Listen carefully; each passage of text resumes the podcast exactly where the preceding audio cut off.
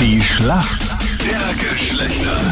Guten Morgen am Donnerstag, acht Morgen. Minuten nach sieben ist es. Äh, In der Schlacht der Geschlechter, ja, Männer ein bisschen weiter vorne. Aber nur ein bisschen, ne? Kein Zwei Problem, das holen wir schon noch auf. Ich habe heute die Alina im Team. Und du hast einen besonderen Skill. ähm, oder glaube ich zumindest, äh, kannst du Stangen hochklettern? Ja, das muss ich dann schon noch können. Punkte. Ja? Ist das nicht Ne? Lapdance? No? Also vielleicht, Ja. zur, nein, vielleicht zur Erklärung, die Alina möchte bei Nein, nein. der, bei der Berufsfeuerwehr eine Aufnahmeprüfung machen. Ah, die Stange. Muss man das können, dass man da auch raufklettert, diese Stange, oder reicht runterrutschen? Na, im Endeffekt sind es ganz andere Sachen. Ah, Wir können nicht. Super, dass ich mir das so vorstelle. Berufsfeuerwehr, hauptsächlich diese Du Stange glaubst, das sind runterrutschen. alle Männer oben ohne und tun nur die Stange rauf und runter Ist das den nicht ganzen so? Tag. Ja, ja, doch. Alarm! Alarm! Ist es nicht so, Alina? Gut.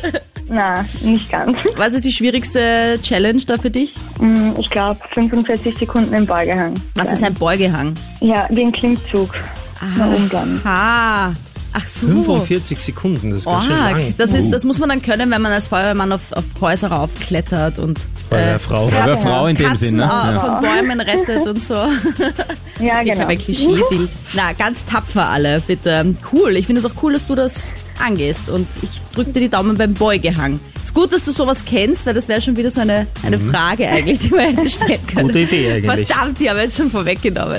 Der Markus ist für uns Burschen im Team übrigens. Der, äh, weiß nicht, warum du noch nicht im Guinness-Buch der Rekorde stehst, weil du bist ein sehr, sehr, sehr junger Opa. Mit 44 ist man da nicht der jüngste Opa Österreichs. Naja, das, da- das weiß ich nicht, aber das glaube ich gar nicht. Wenn man jetzt nur 2 18 hernimmt, wäre das schon 36. Ja, meine Tochter war halt ein bisschen zeitiger dran.